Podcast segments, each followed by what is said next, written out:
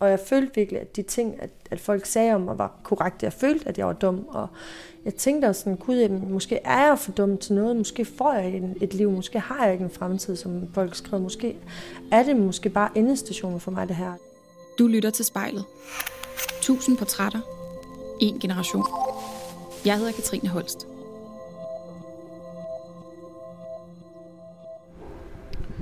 Når du sætter et reality-program som Paradise Hotel på, så er det nok næppe med forventning om at blive åndeligt eller intellektuelt beriget. Tværtimod finder vi popcornene frem og håber på, at deltagerne får jogget lidt i spinaten og sagt noget helt uhyrligt, som fyrer op under dramaet, eller som får os til at slå os på lån af grin. Vi gør deltagerne de her flotte, løsslupne festaber uden dybde eller noget særligt vid. Og derfor kan I nok forstå, at jeg blev noget overrasket, da jeg læste, at den tidligere Paradise-deltager, Pernille Nygaard, klarer sig overlængt igennem det svære jurastudie, og i en sådan grad, hun ovenkøbet skal undervise i det. Det er netop Pernille, jeg har taget til Aalborg for at besøge i dag. Mon Pernille bliver opfattet som den dumme Paradise-blondine, selvom hun disker op med det ene 12 efter det andet. Tager de studerende hende overhovedet seriøst, når hun skal stå der foran tavlen og være en faglig autoritet? Kan Pernille egentlig godt gå fra at være paradiso til professortype? Det skal jeg blive klogere på, når jeg besøger hende i dag. Så. Hmm. Der skinner en dejlig efterårssol her i Aalborg i dag. Og jeg har taget til sådan lidt et, et nybygget kvarter, ligner det, med nogle rigtig fine lejligheder, hvor jeg skal, hvor jeg skal finde Pernille i dag. Ah, har været et sted, hvor man kunne ringe på, og der står ganske rigtigt Pernille på dørtelefonen. Prøv at ringe en gang. Hej, det er Pernille. Hej Pernille, det er Katrine. Hej, jeg lukker lige op for dig. Ja, tak skal du have.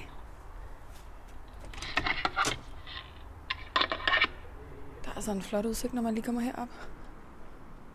Der, der står Pernille. Prøv at banke på.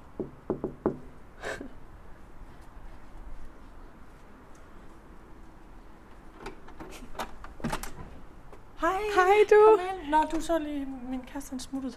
Nå, det var ham, der lige... Ja, jeg hilste lige på ham. Jeg vidste ikke, det var din kæreste, men øh, jeg tænkte, der kunne være, være folk øh, høflige her i... på, i Aalborg. på, hvad hedder det, på biblioteket. Vil du ikke fortælle mig lidt om den her lejlighed, jeg lige har trådt ind i? Jo, øh, det, det er vores, øh, jeg vil kalde det et depotrum. vi er her aldrig.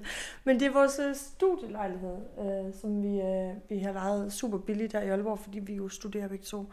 Øh, men, men jeg har jo en anden lejlighed i København, så der er jo mest. Øh, så ja, så det er bare lige, når vi er hjemme til forelæsninger og sådan noget, så er vi her. Super. Hvor, ja, hvor er dejligt. Altså, på trods af, at du siger, at det er bare sådan et sted, I kommer og går, så virker det da meget sådan... Ja, den er meget øh, ny i forhold til, at øh, der, jeg har jo set andre studielejligheder, hvor jeg bare tænker, hold da, op, det vil jeg godt nok ikke kunne leve i. Men, øh, men det, der ligger er sådan, hvad skal man sige, personlig ejendel. Nu kigger jeg lige over bag mig, der er bare en seriøs stak af studiebøger, går jeg ud fra der. Ja. Hvad, hvad er det for noget bogværk? Jamen, øh, det er øh, faglitteratur inden for jura, så det er jurabøger. Øh, ja, til vores studie. Så det er studiebøger. Ja. Det er, ja, altså hvis jeg, hvis jeg havde en idé om, at jura var teksttungt, så bekræfter det der det der i hvert fald. Det er det, må man sige, og det er også... Øh, altså, det her, det er jo mine bøger. sige.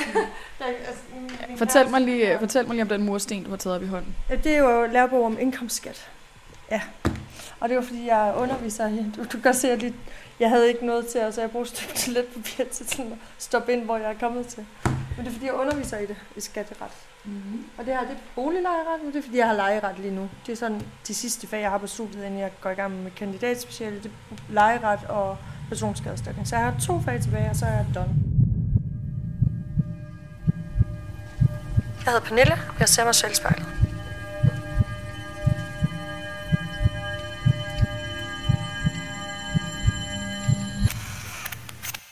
Nu sidder du lige og, og pusser lidt på spejlet, som vi lige har sat os foran. Du fortalte mig lige, sådan, at du var lidt en, øh, en rengøringsfreak. Det var da også det første, du gjorde, da jeg kom ind ad døren, lige at Ja. gribe kluden. Hvad, hvorfor, hvorfor det? Jamen det, det ved jeg egentlig ikke. Altså det er sådan noget, der er kommet øh, med årene, efter jeg er blevet ældre, tror jeg faktisk, at jeg sådan, øh, jeg skal bare altid lige gå og nus med noget. Eller min kæreste bliver også altid så irriteret, fordi han er sådan, kan du ikke lade være med at gå og støvsuge hele tiden?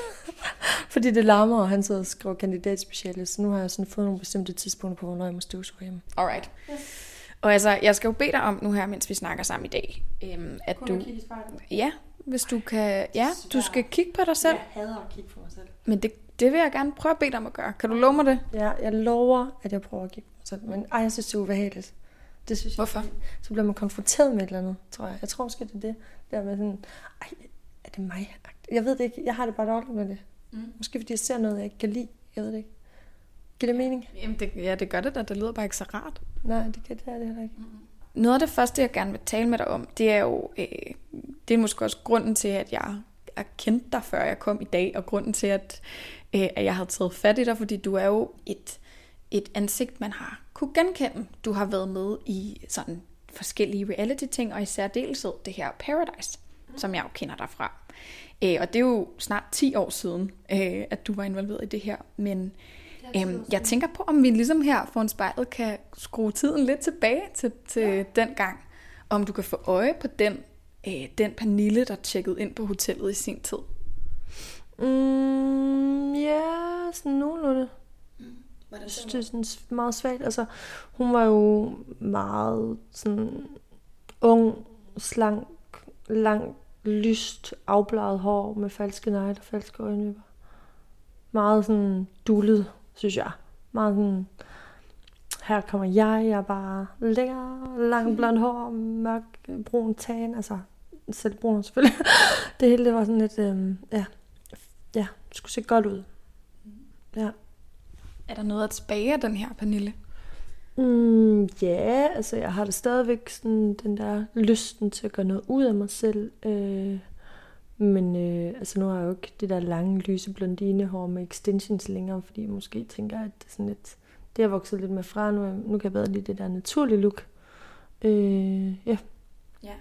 Hvor var hun henne i sit liv, da hun tjekkede ind på hotellet i Mexico? Mm, jeg tror, hun var 20 år gammel.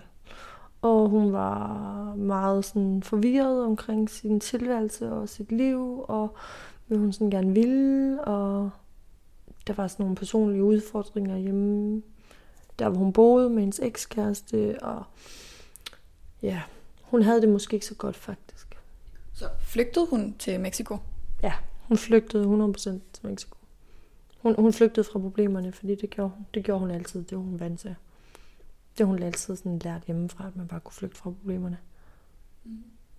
Hvorfor virkede det så som en, et oplagt øh, en oplagt flugtmål at tage, tage til Mexico og være med i Paradise?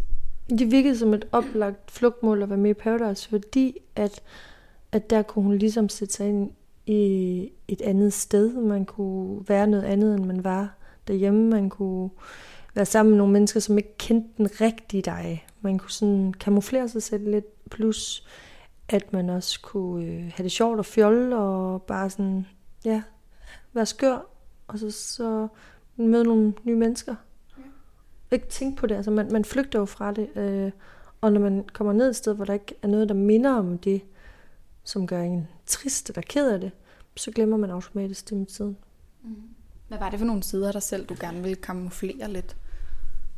Jeg tror, altså de sider af mig selv, jeg gerne ville kamuflere, det var nok den der usikkerhed, jeg havde med mig selv, om, om jeg egentlig var god nok, som, som mor, om jeg var god nok som kæreste, om jeg var god nok sådan, som datter, eller om jeg sådan generelt var god nok som menneske, fordi jeg måske ikke følte mig sådan helt tilstrækkelig i den person, jeg var dengang. Og sådan egentlig ikke rigtig følte, at jeg var den bedste til noget, eller at jeg sådan var god til noget.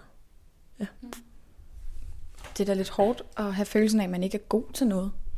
Ja, øh, jeg tror, de fleste unge mennesker desværre har den der følelse af, at man måske ikke er den bedste, eller god til noget, eller der er nogle ting, det dur man bare ikke til, og ja, så får man det der pres. Ja. Og det havde du også på det tidspunkt, det pres der. Ja, altså jeg synes helt sikkert, at jeg havde det der pres på, på det tidspunkt, hvor jeg tog afsted til Paradise. Men, men jeg havde jo også samtidig rigtig meget selvtillid, og var meget sådan høj på mig selv, også på mange områder, hvor jeg var sådan, ej, altså jeg sådan en Pippi Langstrømpe tilgang, jeg kan bare gøre det, jeg kan bare være med i Paradise, så bliver jeg bare kendt, og det bliver bare sjovt, og så kan jeg bare, så skal jeg ikke tænke mere på ham, og øh, så, så bliver mit liv godt, og så øh, kan jeg lægge alt den vold i mit forhold, øh, som jeg havde med ham, øh, væk, og alt, alle de onde ting, han har gjort ved mig, de forsvinder. Og, og alt den der byrde, der ligger på mine skuldre, det, det blev bare ligegyldigt. Så jeg havde den der naive tilgang til, at, at så vil alt bare ændre sig og blive godt og sukkersødt. Følte du dig mere som dig selv i den setting, end du gjorde i det, der var din virkelighed hjemme i Danmark? Ja, jeg følte mig faktisk mere øh, fri og mere sådan mig selv, og fik lov til sådan at sige nogle ting, uden at jeg følte, at der var nogen, der sådan var, øh, skulle køre på mig. Eller, altså, jeg har jo altid haft problemer med at udtalte mig korrekt. Dengang jeg var yngre, der havde jeg ikke det største ordforråd, og jeg var ikke sådan videre begavet, fordi jeg måske ikke var så boglig dengang, og måske ikke øh, vidste sådan ret mange ting på det tidspunkt. Så jeg blev altid rettet, du ved, og jeg blev altid lidt mobbet i skolen med at være dum, og, og var den der, der var sådan, ej, altså du ved, de andre grinede, når jeg sagde noget dumt, og jeg følte bare, det var, det var rigtig hårdt, og der fik jeg måske bare lidt mere lov til i Paradise, altså bare få lov til mig selv at sige de ting, uden der var nogen, der stoppede mig og sagde, øh, det, det, er ikke rigtigt, eller det skal du ikke sige. Altså, det kom selvfølgelig bagefter. Men inden til selve optagelserne, der tror jeg, de, der lod de mig der udfolde mig rigtig meget. For 10 år siden var jeg med i Paradise, og nu er vi uddannet mig til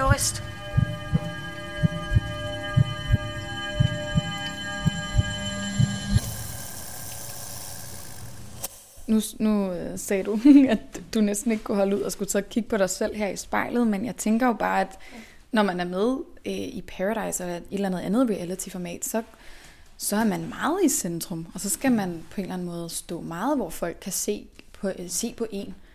Hvor, altså, hvordan var det for dig? Jeg har altid været god til at håndtere meget opmærksomhed, fordi jeg har ikke noget imod det, og jeg har altid været den der, måske også lidt klassens klovn, i klassen, som måske vendte lidt til, at du ved, okay, nå, men så, hvis de vil grine af mig, så, så skal de da bare have lov til det, og så, så gør jeg det bare nogle endnu flere sjove ting, fordi så, du ved, så synes de, det er sjovt, og, og jeg kan godt lide at underholde folk. Øhm, så for mig var det ikke sådan, at jeg følte mig sådan stødt. Øh, men, men øh, jeg synes, at det var utrolig hårdt det der med, at jeg fik så meget opmærksomhed, at det også var negativ opmærksomhed, at det ikke kun var god opmærksomhed, fordi den gode opmærksomhed, altså den slugte jeg jo til mig råt, men alt det der negativitet omkring folk, der skrev på nettet, at jeg var simpelthen for dum til at leve, og jeg skulle dø, og jeg skulle bare aflive, og sådan ting, der, der, kan jeg mærke, at der kunne jeg mærke selv, at det var sådan nogle ting, det ramte mig, hvor jeg var sådan, jeg synes bare ikke var helt fair, fordi det blev bare lige pludselig sådan noget mobning. Altså, og også fra journalisternes side, at de lige pludselig begyndte at, at skrive dumme peniller og give mig nicknames og sådan noget, hvor jeg var sådan, det, det føler jeg bare lidt af en, en form for mobning. Fordi at hvis I skriver på forsiden Ekstrabladet, dumme Pernille har et eller andet, så tror jeg, at resten af Danmark også lige pludselig kender mig som dumme Pernille. Og så bliver det bare mit eftermæle, og det synes jeg bare ikke rigtigt, det skal være, fordi jeg vil ikke rigtig tegnes ud fra noget, jeg er på det tidspunkt, fordi man jo som menneske ude, udfolder sig helt vildt gennem årene, og man, man ligesom sådan kommer igennem nogle forskellige faser. Når du kigger på dig selv ind i spejlet nu her, ikke? Så, hint, hint.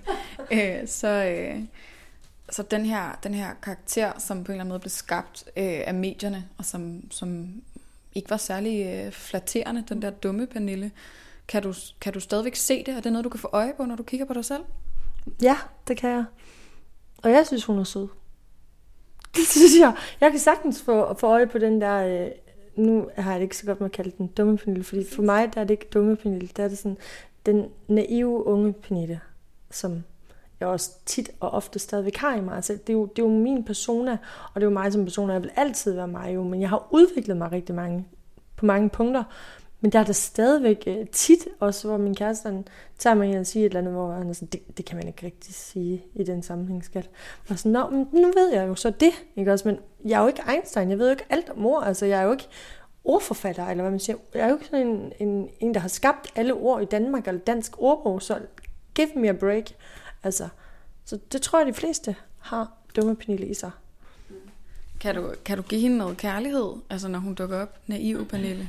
Vi kalde hende det i stedet for, det lyder lidt mere kærligt. Jo, det er det faktisk lidt. Den unge neopil. ja, men altså, ja, jeg kan sagtens give en kærlighed. Jeg er ikke sådan, at jeg sådan, at jeg sådan slår hende i hovedet, eller siger sådan, Åh, var du naiv og dum og ung og barnlig. Det er overhovedet ikke sådan. Altså, jeg er god til at, at pleje hende, synes jeg, og, og tage hånd om hende. Mm. Kan du huske en episode i den der tid, hvor at sådan, at latterliggørelsen af den side af dig, eller den, den som folk så på Paradise, ligesom har været rigtig slemt? Mm, ja. Ja. Hvornår var det? Mm, jeg tror, det må have været i... Uh, jamen, det må have været 2014, faktisk. Fordi der gik jeg ned med en depression. Øh, men det var jo også lidt sådan sammenkoblet med nogle andre problemer i mit liv. Men så tror jeg bare, det var toppen af isbjerget. Hvis man kan sige det. Ikke? Det kan man godt, ikke? Det kan man godt sige. Godt. Altså, det var sådan toppen af bjerget. Og øhm, så tror jeg bare, det hele sådan...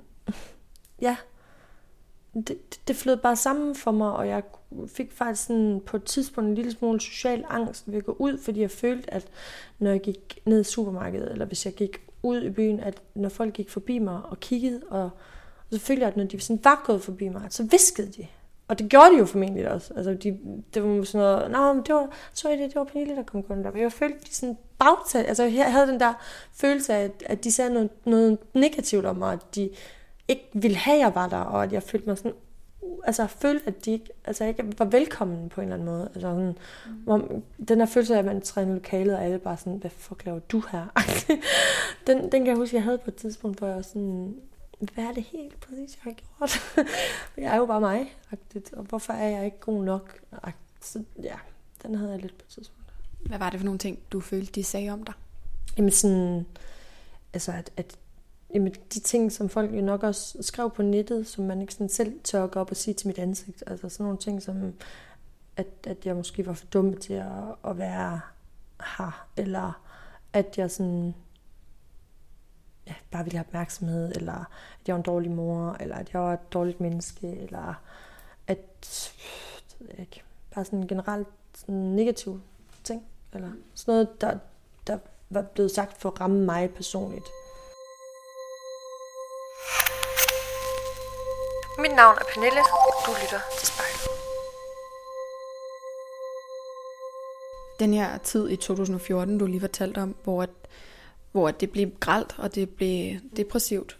Hvad er der, kan du huske en situation, du har siddet i, hvor at det virkelig var et lavpunkt på en måde?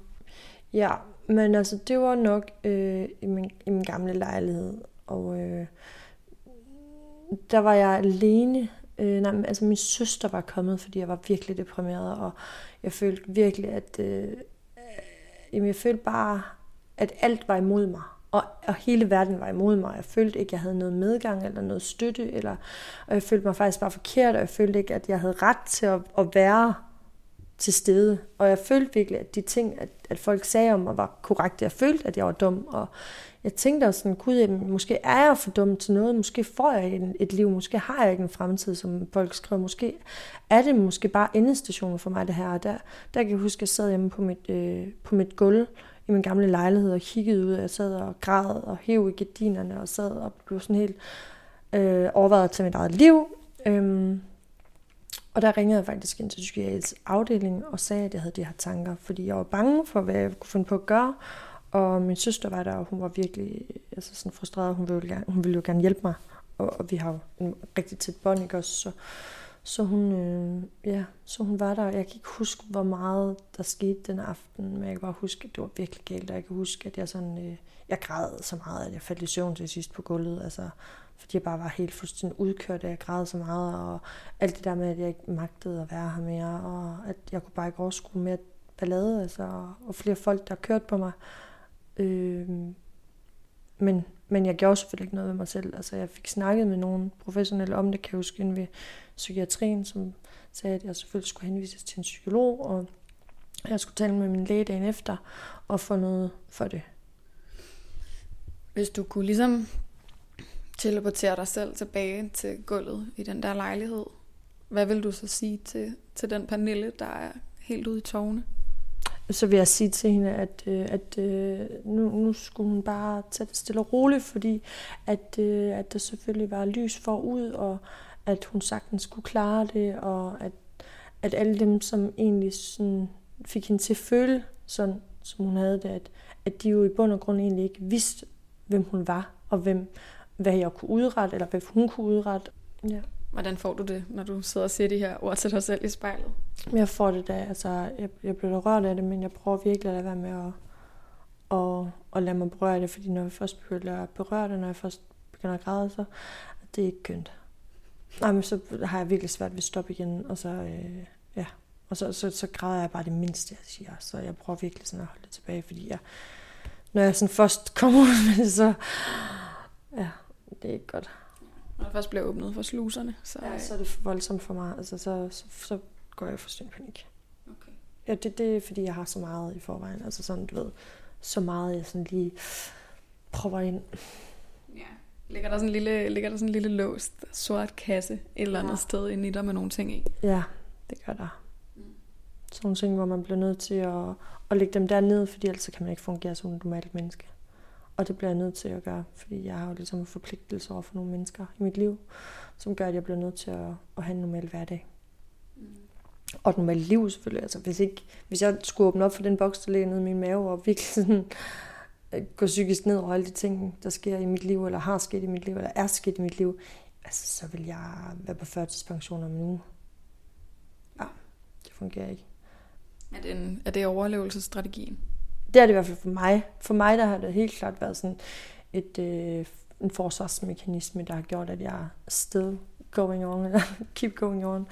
Det der med, at altså, på, altså bare sådan, der hvor jeg er nu, havde jeg nok ikke været, hvis jeg åbnede for den boks for noget tid siden. Så havde jeg nok ikke siddet som snart færdig kandidat og arbejdet ved en forsvarsadvokat og undervist i skatteret på Aalborg Universitet.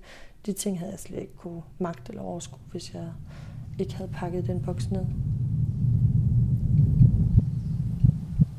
Folk sagde til mig, at jeg var dum og ikke noget værd, men det passer ikke.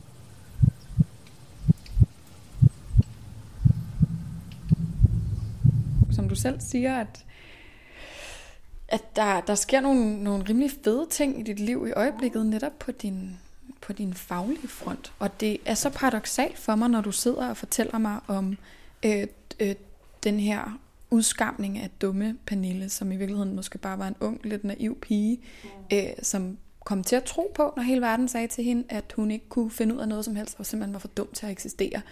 Øh, og så kigger jeg over på den her øh, 1300 siders tunge jurabog, der ligger lige bag os, og, og så på en eller anden måde, så er der jo også, er der så noget i dig, der har skulle bevise alle de her mennesker, at de har taget fejl?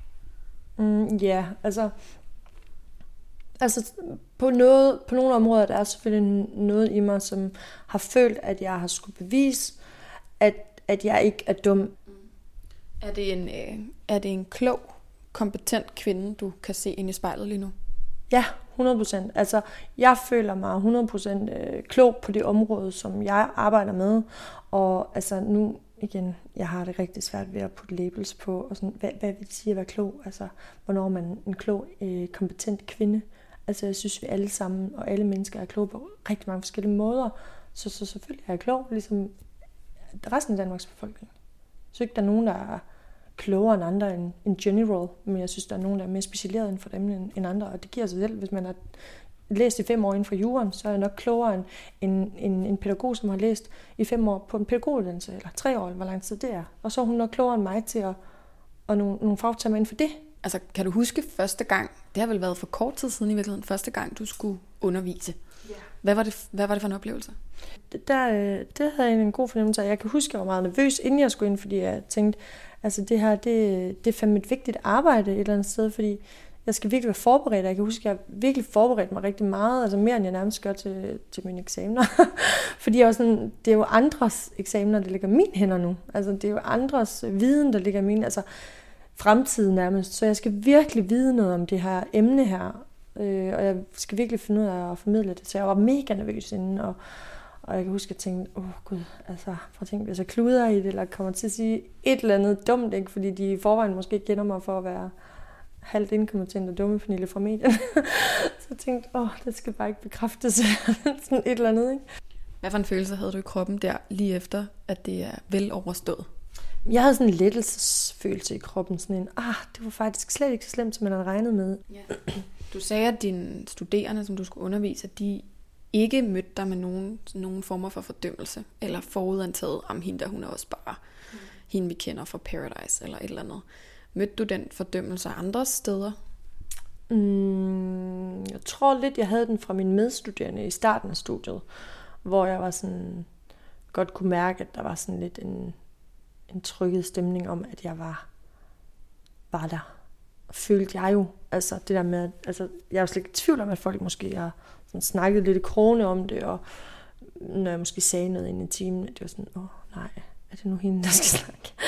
Eller hvad ved hun, agtigt eller synes, det var lidt fjollet, hvad jeg egentlig lavede der, om det egentlig var en joke. Altså, er det en, der er mange, der tit har spurgt mig, sådan, er det en joke, at du skal starte på, altså, på jura? Er det, er det rigtigt, eller er det bare en aprilsnar i medierne? Eller, og sådan, nej, det, det, altså, det, er, rigtigt, det er rigtigt nok. altså, måske ikke rigtig kunne sådan, sætte sig ind i, hvordan fanden kunne hun komme ind på jura? Altså, hun var jo retarderet og dum. Altså, det var sådan lidt den følelse, jeg havde. Hvordan påvirkede det dig, at der, der var den der sådan lidt misbeligende, eller sådan nærmest manglende tiltro til, at du kunne klare det? Jamen altså, det påvirkede mig faktisk ikke overhovedet, fordi jeg var bare på et fedt sted på det tidspunkt. Altså, jeg var lige kommet ind på jurauddannelsen, alt det kørte, og jeg lige fået lejlighed i Aalborg. Jeg var bare sådan høj på mig selv, og høj på, at, at jeg bare havde nælet det her. Jeg var kommet ind på første kvote, og jeg havde øh, klaret øh, HF til UG, og jeg havde fået gode karakterer der på den gymnasielle uddannelse, så jeg var bare sådan i sådan en mega god vibe, og et mega godt sted, hvor jeg bare var sådan, nothing can break me down. Altså, de kan sige, hvad de vil, jeg er ligeglad, de får mig ikke, til, de får mig ikke ned, for nu er jeg fandme glad. Aldrig døm en bog på dens omslag. Læs hele bogen.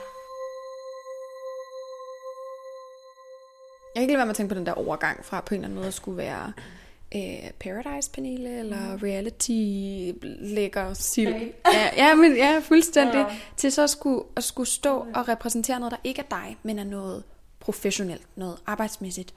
Hvad er det, der har været hårdest ved den overgang?